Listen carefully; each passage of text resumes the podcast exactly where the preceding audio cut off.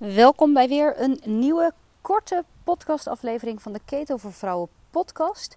Um, deze podcast wil ik het uh, houden met jullie over hoe weet je of je nu in ketose bent. En ik kreeg deze vraag naar aanleiding van uh, stories in mijn uh, Instagram van een uh, volger. En ik moest toen wel weer eventjes uh, bedenken dat ik heel vaak denk van oh, mensen die mij volgen, die uh, hebben natuurlijk al heel veel ervaring met keto. Maar dat is natuurlijk helemaal niet zo. Ik krijg natuurlijk ook nog steeds volgers erbij die um, echt nog maar net van keto te horen hebben gekregen of keto-kennis hebben omdat ik zelf al jaren in de keto community zit, um, heb ik ook vaak het idee dat iedereen hiermee bekend is. Uh, maar als ik bijvoorbeeld met mensen uh, spreek uh, op straat of op een festival of feestje of op mijn werk in het onderwijs waar ik bijna mee, mee ga stoppen, um, dan merk ik natuurlijk dat keto helemaal niet um, heel breed gedragen wordt. Dat heel veel mensen helemaal niet weten wat het is. Dus um, ik ga zeker in deze juli podcast challenge maand uh, ook wat basisdingen bespreken. Want dat is uh, ja, hartstikke nodig. Het is hartstikke leuk om daar in korte, uh, korte afleveringen ja, even weer wat van die basisdingen aan te stippen en met jullie te delen. Dus deze podcast gaat erover hoe kun je merken dat je in ketose bent. Nou, wat je gaat doen als je gaat beginnen met keto, dan ga je natuurlijk je koolhydraten heel erg verlagen. En zeker als je van een westers regulier voedingspatroon komt, dan um, ja, is de kans groot dat je misschien wel uh, 150 tot 300 gram koolhydraten per dag at. Um, en als je dan aan keto gaat starten, dan zijn de meeste mensen die beginnen, gaan nou zeker onder die 50 gram, maar vaak ook wel onder die 30 gram koolhydraten eten. Nou, dat is natuurlijk een behoorlijk verschil. En dat ga je dus ook in de regel vaak uh, snel merken. Je kan echt al binnen twee, drie dagen uh, merken dat er iets verandert. Um, er zijn vrouwen uh, die hier langer over doen. Dus heb jij nou het idee van nou twee, drie dagen, ik merk nog niks. Uh, don't panic. Er zijn ook vrouwen die daar soms anderhalf tot twee weken over doen. Dus dat is allemaal helemaal oké en um, dat, kan, dat kan zeker.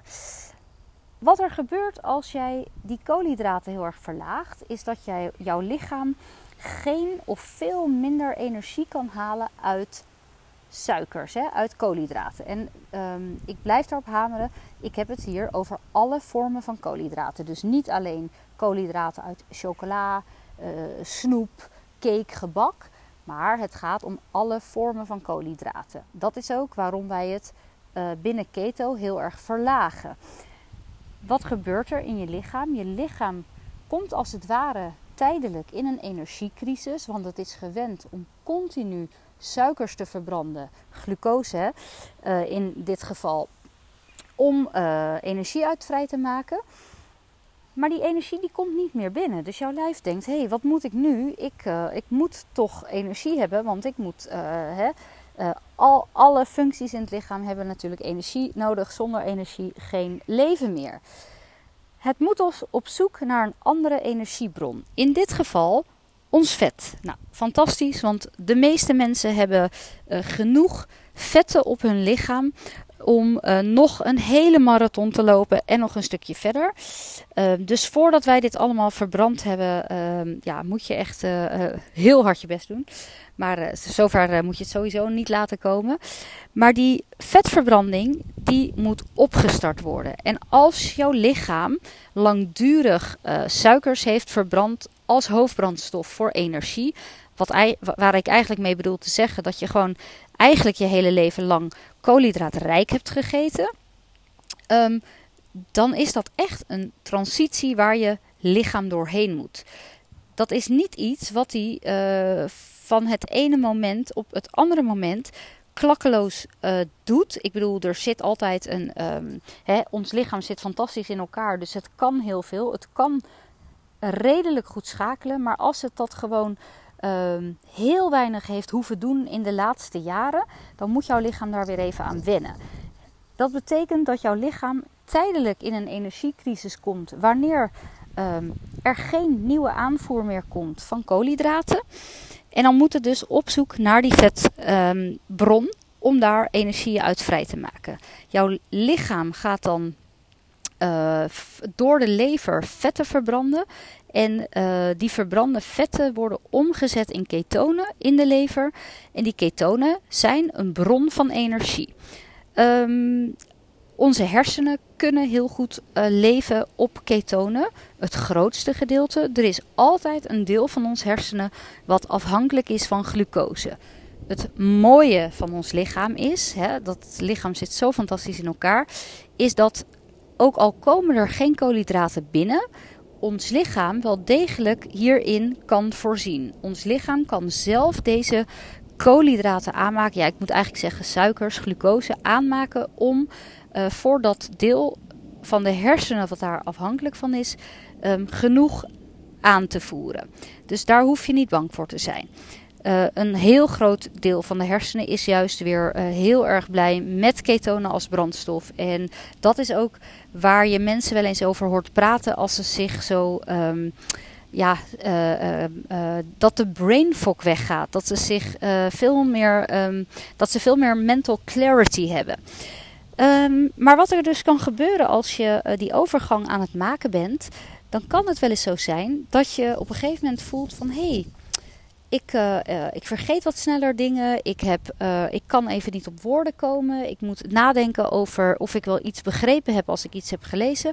Omdat ook die hersenen even moeten schakelen. Dat is meestal binnen een dag of drie, vier zeker over. Maar dat kan je ervaren. Ook voel je dat je die energiecrisis doormaakt. Hierdoor kan je heel erg moe voelen. En dit, is, dit kan dus al een teken zijn dat die ja, hè, dat in ketose raken in gang is gezet. Als je dan op een gegeven moment genoeg ketonen aangemaakt hebt, dan gebeuren er ook een aantal dingen. Je lichaam um, moet dus schakelen hè, van wat het gewend was op die ketonen, um, op de vetverbranding en gebruikt ketonen als energie.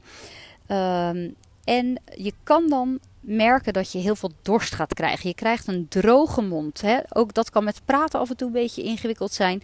Omdat je dus echt gaat voelen: hé, hey, ik um, ben in ketose aan het raken. Want als je minder koolhydraten binnenkrijgt, dan ga je dus ook meer vocht verliezen. Hè? Een glucosemolecuul trekt vocht aan.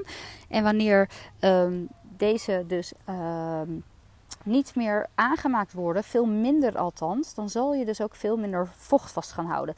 Dat is de reden waarom mensen in die eerste week met keto vaak heel veel afvallen, omdat ze ook heel veel vocht verliezen.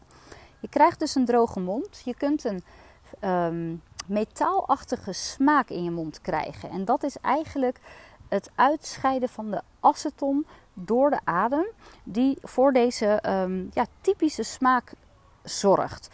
Uh, sommige mensen gaan daar dan ook zelfs een beetje van uit hun mond ruiken. Uh, ja, vervelend is op te lossen met een swintje en het uh, verdwijnt na een tijdje. Maar in het begin kan dat een beetje vervelend zijn. Dus verbaas je er niet over als je partner op een gegeven moment zegt: Schat, neem even een swintje. dat zijn dingen waar je, waar je het aan kan herkennen. Je kan op een gegeven moment juist gaan ervaren dat je um, echt veel energie hebt. Soms kun je je zelfs in het begin een beetje hyper voelen.